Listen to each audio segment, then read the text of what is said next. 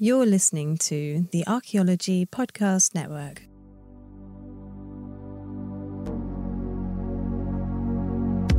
You're listening to the I Dig It podcast, a podcast where we talk about the student perspective of navigating the world of archaeology and anthropology. I'm your host, Michaela. And I'm your host, Alyssa. And welcome to today's episode. If you can't tell, we're doing something a little bit different again. A few episodes ago, we posted Alyssa's interview with Josh Guerrero from the Southeast Archaeological Center, and this week will be Michaela as well, my interview with Josh in his podcast series, 15 Questions with an Archaeologist. It was definitely interesting to be on the receiving end of an interview, as I'm used to giving interviews, not being in interviews. Yes, that makes sense in my head. But Josh is a phenomenal host, and I really enjoy looking at his other podcasts and watching the videos and listening to them. And so be sure to check out his website and YouTube channel. And I hope you enjoyed the episode. Hello, everyone, and welcome to 15 Questions with an Archaeologist, brought to you by the National Park Service Southeast Archaeological Center. I'm Josh Guerrero, and I'm your host. And this is the show where we're trying to collect as many interviews as we can, where we ask 15 questions with an archaeologist. Each podcast episode will feature one archaeologist answering the same 15 questions. I think it's going to be fun, and we just might learn something. And joining me today, I have Michaela Mariello, who is one of the co hosts of the I Dig It podcast and is currently working in CRM at AECOM. So, Michaela, thanks so much for taking the time for joining me today and welcome to the show. Thank you for having me. Excited to be here. Yeah, I've been looking forward to uh, chatting with you. I just uh, chatted with um, your co-host Alyssa um, a couple of days ago, and I got the two of you kicking off this uh, 2021 season of 15 Questions with an Archaeologist, and um, you know, I'm looking, I'm looking, been looking forward to this because um, you know we have uh, a little bit of overlap in our experiences. You know, we, you and I were both uh, on the ground at York um, for a time, you know, doing some studying yeah. over there. yeah. All right. So, but we'll get into that, of course. But just to kind of kick things off, I just want to, you know, learn a little bit more about you and, you know, what is it that you do um, over at AECOM and, you know, what is it that you kind of do as the co-host for the I Dig It podcast? Yeah. So at AECOM, I just started back in August, which is great, getting a job in the middle of the pandemic. Nice. Fun stuff. Well, congratulations. Thanks. um, it's my first real like CRM job because like they have me out in the field doing things, doing surveys, monitoring, and I'm just like, this is all news to me because I focus more on digital archaeology. So being on the ground doing actual field work is so exciting to me, other than just like being on my desk and the computer doing all the digital stuff there is. And so it's been it's been a fun time so far. It's in a little slump right now because being a winter season. Even in California, there's not a lot happening construction wise and all that fun stuff. But it's the perfect time to do surveys because everything is cold. There's no fires right ha- well, there actually is a fire in Southern California right now. Besides the point, there's like no real fires. It's not 100 degrees outside. So going out and doing surveys is ideal um, for the I Dig It podcast, this was an idea that I've had for a couple years now. Um, I kind of started the beginning of the pandemic back in March, and I really wanted to start an archaeology podcast. And I was looking at microphones, wanting to start doing it and like actually having a whole session, like a whole series, rather than just like making one, posting it on SoundCloud and i was like who who can i do this with? I can't just do it by myself. I'm terrible at like keeping myself on track. And i was like alyssa duh like my best friend that i made at my master's. Okay. So then i messaged her saying hey what would you think about doing this? And she was totally for it. And we got started on that almost right away.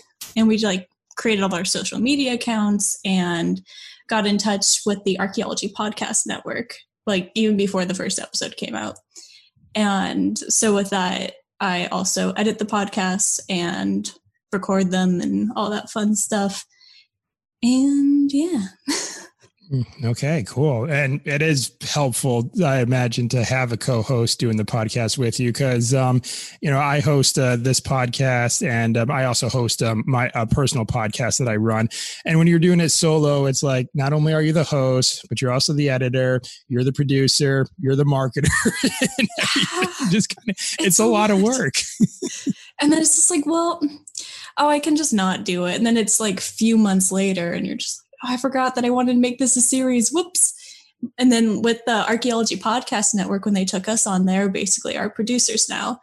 And they like, we just give them ad space in our episodes, and then they take it, they put us onto the website, put us on all the streaming platforms. It's it's so nice and so convenient that it's like takes so much pressure off my plate. And that just for me, it's just like setting everything up and editing. And editing takes a few hours depending on what happens. it's like I can't even imagine how it is with videos and having to do all that too. So I'm just like, oh, that's a whole other spectrum. yeah, yeah, well, it, it's it's a little bit straightforward to um more, or less. I just got to overlay audio with uh, video and you know just some basic uh, software, so it's not quite as complex as like full blown YouTubers who have like you know floating text and you know all these like effects and all that sort of stuff. So yeah. but it, it's still either way though it still takes a good while. So it's just uh, so so yeah you kind of have a, have to have a little bit of a passion for this uh, yeah. for, for for sure. All right. So you mentioned a little bit about digital archaeology uh, mm-hmm. uh, in there and so that kind of makes me uh, curious to ask you this next question and that is if money were no object whatsoever what type of archaeology would you do? Do you think you would kind of focus more on this digital archaeology as you are now, or might you actually pursue something different? I think it would still be digital archaeology because there's still so much money that can be invested into it. Right. Especially like I go more into virtual reality and like video gaming, archeo, archeo gaming. And so with this costs a lot of money and being able to do a bunch of um, reconstructions 3d modeling and it can take a lot of time and a lot of labor involved and not just from the person like me the individual but like a whole team of people putting all this together a lot of things can happen and so having no no budget limit no money oh, that would be great. And especially with like underwater digital archaeology. Mm. That that I think is the dream right there. I've never done underwater archaeology. That's always been a goal of mine. But that with the digital, it's at the tip top. oh, oh yeah. I, I, would actually love to see some good digital reconstructions of like some of the shipwrecks that I've uh, yeah. dove in the past that would be pretty amazing. lots of lots. Of, I think we're gonna get some ideas coming forth in this yeah. conversation, Michaela. This, all right, good. I like with um, good thinking. Back and forth, right here. yeah. All right, right on. All right. So, but what I have for you next is um, I want to ask you a little bit about uh, your education. You know, we've uh, as we mentioned at the start of our conversation that you know we were both spent some time uh, in York studying there. So, tell us a little bit more about what your education journey has been like. Uh, where have you uh, studied, and why have you chosen to study at the locations that you went to? So I guess starting with my bachelor's, I guess I guess that's the first degree. Yeah. And mm-hmm. so I went to my bachelor's right out of high school. I went to California State University, Long Beach in California, mm-hmm. and uh, basically I went there because it was the easiest option for me because of the Cal grants and FAFSA and stuff like that. And I'm like, for a bachelor's, I would want to stay more local and like I don't want to take out loans for it basically. And I knew the Cal State Long Smart Beach move. had a good anthropology program. Yeah, I was like, for a bachelor's, eh, but for everything else after that, oh yeah, I'll take out money if I can't get funding. And like 18 year old Michaela just didn't know anything about funding or anything like that because my high school, like, didn't tell us anything about anything about college. So it's just like, okay, just go off into the world. Yep, go have Spread your wings. It's like, what wings? We have wings? That's insane. And so I went to Cal State Long Beach and they had an amazing, I really liked their anthropology program. And so that's why I started to pursue them. And I went in there into archaeology and kind of was dissuaded because of the lectures and just didn't work out too well. Um, so I went mainly into virtual anthropology, sorry, visual anthropology.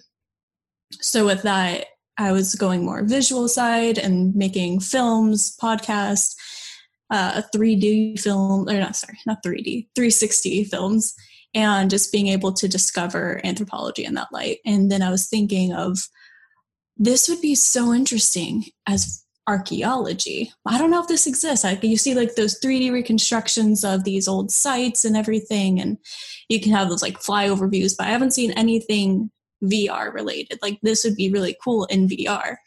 And I was on um I went on a field school in Bulgaria in 2017, like right before I graduated from my undergrad. It was like graduating in December 2017, so this was uh, July to August. And on the way there, I went into Bulgaria. I took two weeks prior to that, and I traveled around like Eastern Central Europe just because it's like oh just like a little road trip i'm going to take myself to bulgaria my brother came along with me taking little sister to school and he was asking me all these like archaeology questions being like why do you want to go into archaeology and i'm like i don't even know this is kind of like my last effort like do I actually want this? Should I go more anthropology? And then I had this like brain blast of I'm going to look up virtual reality and archaeology and using it in museums and archaeological sites, yada yada. And so I did that, and the first thing that came up in my Google search was the University of York. And so then that's when I looked into the program. I was like, oh, this is insane. This is their digital heritage program for archaeology. And the the the director at the time, Dr. Sara Perry, was the her email was there. So I'm like, I'm gonna I'm gonna send her an email. I've just found this program. I'm I'm very interested. So I sent an email being like, this is what I'm interested in. How is this looking for this university? Is this what this program offers? A like immediate response within like the next day. Obviously it helps because I was in Europe at the time. So it's like the um the time change was fine. the time difference, there we go. And she was saying, Yeah, that sounds exactly what this program has to offer. And then we kept corresponding, and a few months later, got accepted to the University of York. And then I went on from there, just right out of my undergrad. Well, a year later from December, but yeah.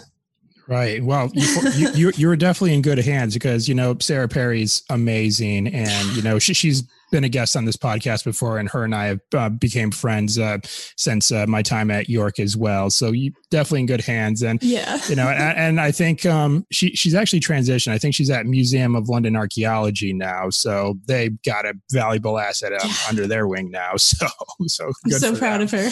yeah. Right, right, right on.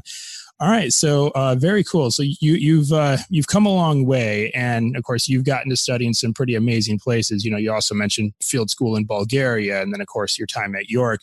So I'm curious to ask you about some of the most interesting uh, sites that you've gotten to work on so far. And I guess I could apply this question to either sites that you've physically went to and were you know uh, uh, digging at, or maybe sites that you've gotten to work with uh, in the realm of creating digital uh, archaeology as well. So what, what kind of comes to mind? I I really want to say Bulgaria, and I don't know if it's just like a bias. Not I guess not a bias. It's like I spent the most amount of time there because I was there for a month, which I guess is kind of not that long. But when you're when you're there, it's your first like real field experience. Yeah, um, it goes by quick though. You're right. Yeah, so. it really does. It's like, wait, it's already over. And since it's split up sometimes in like two weeks and two weeks, or you can sit whole four weeks, that the first two weeks people just kind of come and go. Then there's like another two weeks, and you're just like, who are you people? This is fun though. But that one was definitely my I think it was my favorite. It was my most educational. It really gave me a look into the field I got to do all sorts of things with waking up at six in the morning, going into the field, digging and the trenches, and working on this hilltop site in Bulgaria. And it had one of like the oldest preserved wattle and daub walls in the region. And it was this was really amazing. And I think also the directors that were there really set the tone because you can have like really good directors or like ones that are a little bit stricter. And I haven't had like a really strict director, but I've heard stories. Oh, I've heard stories. I'm sure you have as well. oh yeah, indeed. yeah, but they're just really cool because they're just like, yeah, take the pictures you want. Like everything that you're finding is your effort into this. Like this is your project too. And I'm like, I'm nothing. it's like, who am I to this project? This is my first time here. You guys have been here for five years. And so doing that, and then at the at that site, they were actually doing photogrammetry of all the layers and artifacts that they're finding, which is exactly what I was looking into for the program at York. And I was just like, this is this is it. This is my sign. This is where I'm gonna go. And just being there learning about all these different artifacts and all the processes of um, anal- analyzing them and after we would be in the field for the morning to the early afternoon we would be going into the lab after lunch and then in the lab we do all like the cleanup and taking photos categorizing everything and just setting everything up and ready to be um, sent to the next step which was at the universities nearby in Bulgaria. And just being a part of that whole program was really cool to me. Yeah, sure sounds like it. Oh, that, that, that's that that's amazing. So, all right. Well, dialing things in a little bit, um, I want to ask you about artifacts uh, next. You know, th- I'm mm-hmm. sure that this is usually the question that I'm sure you know most people want to know, like, what's the coolest artifact that you ever found, right? So, I will ask on their behalf. Uh, what are some of the most coolest artifacts that you've ever uh, recovered or, or worked with? That's always the question. it's like I've I really want to say the um, the coolest artifact was I think just like being there and like digging things up, and especially in Bulgaria, like you're digging things up, you're going like layer by layer, mm-hmm. and you find like an almost intact cup, and you're just like, this is amazing. You want to hold it by the handle and pretend you're like sipping tea out of it, but you're just like, this is like thousands of years old. Somebody was using this, somebody was sipping their tea, and just kind of being transported back into the past and just imagining this whole entire site as it once was, as you can, as you would imagine it. Like, this is how it's supposed to look like. This is what we think it looks like. And then just seeing some random person there just sitting with the cup. And then just, that was cool to me. It's like it's it's simple, but for me that was my biggest. Yeah, I, I know exactly what you mean and how f- unearthing artifacts like that kind of have that sort of um I'm not even sure like how, how to how to describe it. It's like uh but as you were kind of describing that, I was sort of thinking of when I was in northern New Mexico in the Santa Fe National Forest. I found a piece of uh, it, it was an obsidian projectile point, and I'm thinking to myself, man, it, what was it like for whoever just, you know, just chipped away at this thing to form this projectile point and maybe lashing it to um uh, to form an arrow and having it like notched on on on a bow to go hunt? And i'm thinking this is really cool. So yeah. it's, uh, it, it's really cool. Yeah when you kind of transport yourself and travel back in time uh figuratively speaking of course. Yes of and course. so so yes i, I certainly uh, can relate. Uh that's very cool. Uh, right on all right. So, but shifting gears uh, a little bit, um, I want to talk a little bit about mentorship because, you know, as you and I were talking about our journey as uh, students, you know, mentors were very critical to our journeys and the development of ourselves as archaeologists. So, um, and you, you mentioned uh, Dr. Perry, but who have also been some of your, your mentors and how have they kind of influenced you along the way? I would have to say I have two mentors. One was from my undergrad, and that was Dr. Steven Rousso-Schindler, and he was the visual anthropologist that is at the university. He really helped me be validated with my work and just giving me that confidence, helping me obtain my confidence in what I was doing and being like, this, these are great ideas. Like, really just guiding me, being asking me questions of what I was doing and just being there for me as well. And just that was really my first mentor that really like stuck by me through everything and we still are in touch and everything and catching up with each other and he's just like i'm just so he's he's so proud of me so i was just like i was so happy. I got to read like his letter of recommendation that he sent to the university of york and it made me cry and he was just like i've never written a, like a letter of recommendation this well before at that time at least. This was like back in 2017 who knows? He's he's an amazing professor and i I adore him because he's just so out there with his work and his line of thinking and everything that he does where it makes you want to be more than what you are. And then my second was my supervisor at York, Dr. Colleen Morgan, and her digital work is phenomenal and I loved being under her and learning with her and through her. And she also helped me being able to think broader and more of like what I wanted to do with my master's dissertation and just being there to answer every question and just definitely somebody to look up to in a new country and she's from the states as well so yeah. she definitely mm-hmm. knew like the struggle of going abroad and being in a whole different country even though it's like it wasn't that much of like a culture shock but it's still like away from home so yeah those are my two big ones. Yeah, right on. And yes, uh, Colleen Morgan is absolutely uh, brilliant. Um, I just remember seeing some of uh, her uh, visual renderings of Çatalhöyük, and I'm just like, oh man, this looks amazing. So, and then uh, I did have her for one of my uh, skills module. I, I, was in the um, uh, field archaeology program, so mm-hmm. so yeah, I did take a skills module with her and was really insightful, and I really liked uh, you know how she went about you know conducting the course. So solid mentor to have uh, for sure. So yeah. awesome. And we'll be right back after this break.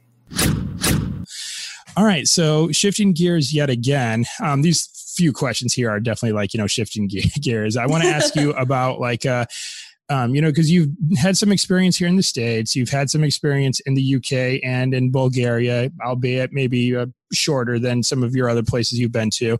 But um, what country out there do you think kind of sort of handles um, cultural like uh, resource management and archaeology the best? Like, who just seems to get it? Or like maybe have you not had like the, uh, the, the amount of time that you've been to each of the places you've been to has it maybe not been enough to actually get a full sense of the picture of what it's like there. Um, but um, I'm curious as to what your thoughts are on that. I would think for Bulgaria, I did not have enough time to fully gauge.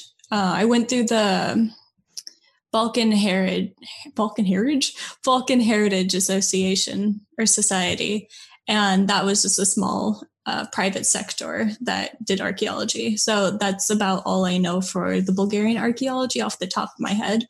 But between the US and UK, which I can talk about more, I it's a little difficult because with the US, there's like a lot of newer laws that are being enacted. Because I guess, like, sure, oh, I yeah. guess things past uh, modern US history are important. I guess we should care about the indigenous people. So, all these like newer laws that have become enacted are very important. And I love still, I'm learning more and more about them every day especially like out in the field, like working with people who have been in CRM way longer than I have and just learning under them. And I'm just like, please teach me more. it's like, I want to learn, like, just do, like, tell me to do whatever, I'll do it. And I want to say that with that and the UK, I want to say that the UK, I feel like still has a little bit better than the US as of right now, especially with uh, just all of the um, the buildings and the building laws that I'm totally blanking on the names of. Um, just the inability of being able to just go in and bulldoze buildings wherever they please because they want to build something new. It's like, no, you have to actually go through the city, you have to go through everything in order to get the permits to do that. And maybe you can, maybe you can't.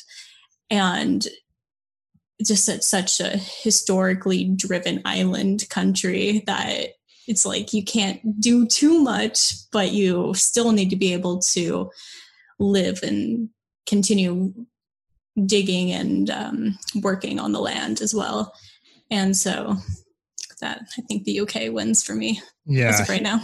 yeah. And then of course in the UK, there's always going to be something to do within the realm of, you know, you know cultural resource management and and archaeology i mean it's yes. just as much work as they, that they've that's been done there over the years so far i mean they're barely scratching the surface so yeah but but yeah they, they have done really well i've noticed that not only with just like yeah the, the laws that they have in place but also just like and maybe you probably noticed this too, but just how involved the public was too with like every single aspect of like, you know, heritage and archaeology within the country as well. So. Yeah. I know that in York, when they're digging up the old um, Viking settlement on Coppergate, I think that was like the street in just downtown York or mid, like middle of York they had like everything blocked off when they were doing the dig and the excavation and everyone was just so excited and everyone would be around the archaeologists as they were digging and just being fully enthralled with it. And now with the Jorvik museum just this whole like immersive experience into what york used to look like. And it's like a whole like ride that's there. And it's like you just sit in this little buggy and then it just takes you around gives you all the, like the nice nice smells mm-hmm. smells pretty funky and just people are enthralled with like learning about york's history especially yeah now, now speaking of uh, the Jorvik center um, uh, wh- when were you on uh, the ground in york like what years were you, were you there I was there 2018, 2019. Okay, so so fairly recently. So the Jorvik Center was open, I'm assuming, while while you were yes. there, because uh, I was there from 2015 to 2016, and um, for around Christmas time in 2015, there was this major flood that flooded like much of York, and and basically the uh, Jorvik Center was closed for pretty much just about a year, like uh, following that, because it took that much to because you know it's underground, of course, and so it yeah. took that it took that much to clean it out and get it ready. But fortunately, I had visited the place before that had happened, so yes, I got to see the uh, I got to ride the ride and smell the smells that you described. but but but but now upon hearing your story. I'm glad they're operational again. So, because that was an amazing place. So, at least they had been doing fantastic. I don't know what's happening right now because of COVID. So mm-hmm. but, fingers but, crossed, they're all good. Yeah, but hopefully, no, no. Per, it sounds like no permanent damage from the floods, though. So no. okay, all right, cool. It, it looks pretty Ooh. cool. yeah. okay, yeah, because that that was a cool place, and I I definitely enjoyed that uh, for sure. All right. So what I have for you next is I want to ask you a little bit about uh, volunteers. Um, have you had much chance to work alongside volunteers in places you you've been to, or maybe even had opportunities to uh, be a volunteer yourself at at some digs? Uh, what does that look have that look like for you? I was a volunteer at the campus for Cal State Long Beach uh, in 2016. They were doing this reburial project on the actual campus grounds because the campus is built on native grounds. And so mm. there's this big convoluted history with this project itself that it will take like a million years to tell. but um, eventually, like it took them years to be able to finally get some archaeologists on the ground in order to start doing like a little bit of digging just to see if anything was in this particular spot while they're getting everything ready for the reburial. And I volunteered my time because I was like, yay, experience, yay, free experience. it was um, a couple months there. And it was just on the campus. I was able to go home, come back, just easy peasy. And that was really cool. Um, only found some shells. It was just a little midden pile but it was really cool like that was my first like real like actual digging experience and then i so there i also worked along other volunteers because everyone just there to help out and be a part of the team in the archaeology department. It was like a small little team maybe there was five or six of us per session. And then in bulgaria too that was there were volunteers there. I don't know if like I guess field schoolers count as volunteers, just paying volunteers. yeah, yeah. Well, we'll yeah, go with okay. that. okay. Um, but for there, there were volunteers from the universities of um, New New Sofia Bul- uh, University in Bulgaria and Sofia, and they came down with the Bulgarian team. And then there's also a German team because the two directors were from Bulgaria and Germany. And the team from Bulgaria, there was volunteers just to help out and be there and get some credit. I don't know if they got credit, but they just got the experience of being there. And they're just happy to be there. They're just like, I don't know, everyone who I've worked with has just been re- really eager to be on site with everyone just been very easy to work with and everyone just flows together. And so that was my experience with volunteers. All right, cool. All right, so the next couple questions that I have for you, this is getting to what I say is the core of what it means uh, to be an archaeologist. And the first of those two questions is, what is just the best part about being an archaeologist? Just being there and just like I, I said earlier as well, it's you're transported transported trans yeah transported into like the past and Yeah. you're able to help see like the bigger picture and just being a part of what's going on being able to learn about the site the people artifacts what things were used and reused for and to me that's what it is with being an archaeologist you're learning you're always learning. Every nothing i guess it's like you expect something but sometimes you don't get what you expect. And that's the most exciting part. Every everything is an adventure. And so you just get to go and learn and yeah Yeah. it's a difficult question yeah, it's um well th- there's there's a lot of great things to this uh lifestyle uh for sure. And and and also you make an interesting point about how you're always learning is because basically when you make the decision to become an archaeologist, you're basically becoming a lifelong student basically because the field the the career field is constantly changing. You know there's everything from new laws to new technology to new methods new theories and the works. And um, my supervisor uh, retired earlier this year and I remember like having a conversation with him, and I said, and I asked him, I'm sure probably even now, sir, as you're getting close to retirement, there's probably still a lot of things that you, you know, probably don't know and are still learning. He's like, "Hmm, yeah, that's basically how it goes. So, yeah. but but it, it's it's an exciting part of it too to always just kind of just see your growth as you go. So Mhm. for sure. yeah All right, but on the flip side, though, what would you say is the worst part about being an archaeologist? I feel like the inconsistency and uh, with especially on the job market, how there might be jobs, there might not be jobs. It's kind of about who you know to help you get into where you want to be. And for that, it's a little bit difficult, especially if you don't have that sort of background. And especially if you're just coming into archaeology, is like fresh out of your undergrad or fresh out of your master's. And it's like, okay, I've just spent all my time to going to field schools and education, working, like I, I've made connections. How do I use these connections? And just figuring out how to juggle networking with trying to find a job in your field. And I feel like that for me has been the hardest part. Yeah, it's tough to get traction at first uh, when, Yeah. when you're when you're starting out, and yeah, I've I've experienced that. It's been a lot of you know temporary positions, seasonal term positions, you know, and you may be at that for a while before you find something a little bit more permanent. And and of course, you know, you know, you're you're kind of in like you know the private sector. I'm in the federal sector, so you got those different avenues that you can choose to. So it's uh yeah, it, it could be a, a bumpy start to say the least. So yeah. for sure. All right. So what I what I have for you next is this is a tribute to the right stuff, which is a wonderful novel written by Tom Wolfe. I would like to ask you, who is the greatest archaeologist that you have ever seen? That's a question. Ah, There's just so many archaeologists, and like with all the different sites out there, it's hard to attribute the works of looking at an entire site to one person. But I would have to say right now is Maurizio Forte, and he does really amazing virtual reality, no, virtual reality, virtual archaeology work mainly. And he's been writing about this since the 90s, since kind of like the beginning of virtual archaeology itself.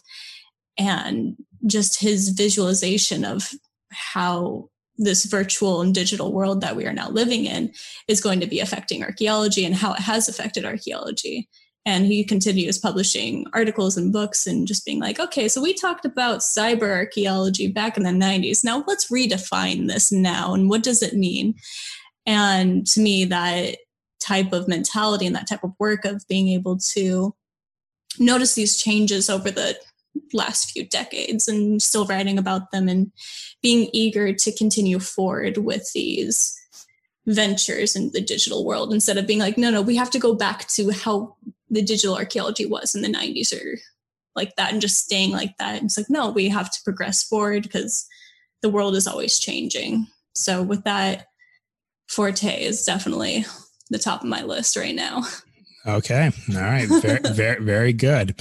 All right. So, what I have for you next are a couple of fun questions. And these are questions that I'm sure all archaeologists have been asked at one point in time. So, you're going to get asked uh, these as well. And the first of those is Have you ever found a dinosaur? Yeah, no, can't say that I have, much to a lot of people's dismay. well, it, it, sounds like in that case you were doing everything in the field correctly because if you did find a dinosaur, you probably dug too deep. So. Probably. Oh, you're not just supposed to dig straight down. Oh, you have to go in. Oh, silly Michaela. Yeah, you're supposed to take off layers a little bit at a time. You know. Ah, man, I gotta go back. I gotta go back to school yeah, for a little bit. yeah, yeah, yeah. You might have to go back to Bulgaria, which actually might be kind of nice. I mean, honestly, wasn't bad. All right. Very good. And we'll be back after this break. All right, all right. So the next question that I have uh, going along these same lines, and that is, uh, how do you feel about Indiana Jones? Uh, um, movies. All right, they're they're a cult classic. Indiana Jones himself is a doctor. I'm not a fan of him or his work. It's like who just goes in and you just I know it's the 40s. 40s were a different time. Now we have new laws. But what what would it like have him just go into these areas and just start taking things and just like oh and also taking the women with him being like you like me right and just being like oh by the way this artifact it belongs in a museum it's like no no it doesn't Yes. So those are my opinions of Indiana Jones. Yeah. Not, and, biggest fan. yeah. And when, and when I was uh, asked this question to um, Alyssa, it was, uh, and I'm like, in, in every place Indiana Jones gets destroyed. It's like every temple he visit, it gets destroyed. and I'm like, everything's getting blown up or destroyed. did, did he even document anything or did he just go in being like, oh, this is supposed to be right here and then take it, then everything just explodes? so it's like, what about it though? yeah, I, I, mean, you know, good, entertaining, you know, action yeah. and, and, adventure uh, franchise uh, films. But I mean, uh, I, I don't, I don't think like, um, you know, if we're gonna go to field school, I don't know if we should use those movies as like, you know, teaching aids. So. Maybe not, but I would say that they are good.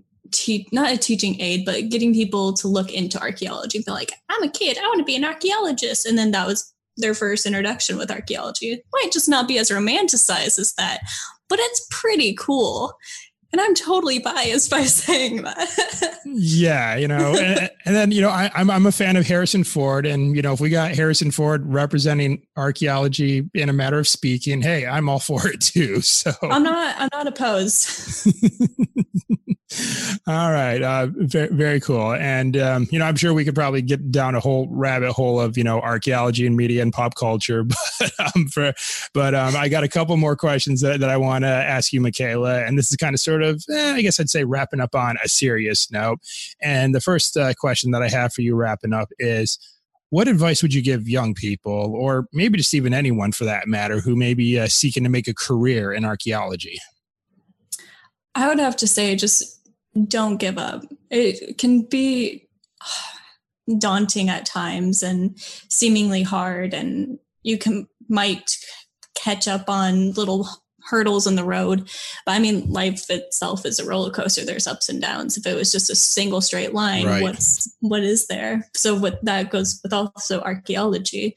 You might have professors that you really enjoy and that really get you riled up for archaeology, and those just might dissuade you from archaeology. And those are from my experiences. But from that, I was able to find what I really enjoyed with it, and I just like had that like light bulb moment. I just like zoomed on forward. And so just keep with the momentum and keep with yourself. And you know yourself more than anybody else knows you. And just keep moving forward with it. Yeah, that's uh that's that's that's great advice not only in archaeology but in life as well. So I appreciate that. Right on. All right, and uh, the last question that I have for you and this is a pretty big one too. What can the general public do to help protect archaeological sites? well, it's not like you can tell people to not go to places, especially when they're visitor centers and everything, but just doing your part and keeping on trails, not littering and being there to just see the site but don't try to go into it or destroy it vandalize and all that all that jazz. And just help with the donations to keep the site and keep the site uh, helping the pres- preservation of it and I, I think I think that's all I have with the public.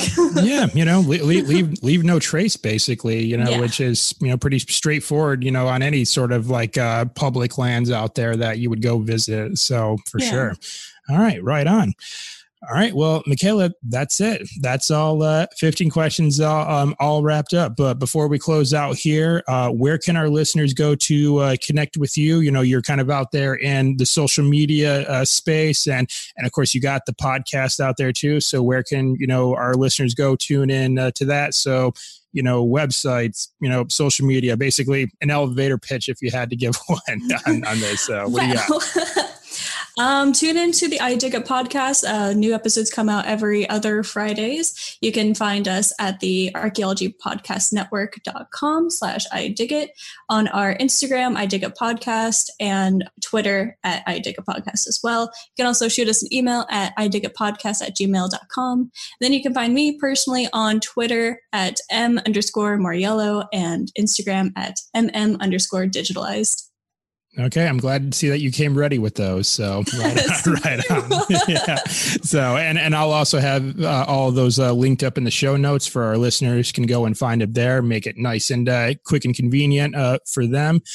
All right. Well, Michaela, I want to thank you very much uh, for taking the time uh, for joining me today. It's been great to getting to connect with you. Also getting to connect with Alyssa as well. you know, you both are doing great work. So keep it up and thank you so much for being here and sharing all this with myself and the listeners. You know, it's been fantastic.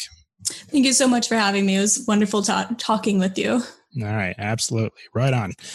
All right, everyone. That's our show for today. Be sure to follow us on Facebook, Twitter, and Instagram at NPS SEAC. That is at NPS SEAC. And be on the lookout for more episodes of 15 Questions with an Archaeologist dropping at the first of every single month. And please remember that since we work for the government, we spell archaeology without the A and the E. So it's just a little bit different when you read it in the title. Thanks so much for tuning in today. I'm Josh Guerrero, and I'll see you in the next episode. And thanks for listening. I hope you guys enjoyed the episode. Be sure to check out Josh's links, which I will be posting in the description for this episode. And uh, check out our Discord, Instagram. We don't really go on Twitter. We should start doing that again. Maybe TikTok. I don't really know. The world is the limit. And be sure to have any questions, comments, concerns, ideas. Be sure to DM us or email us at idigitpodcast at gmail.com. See you guys next time. Bye.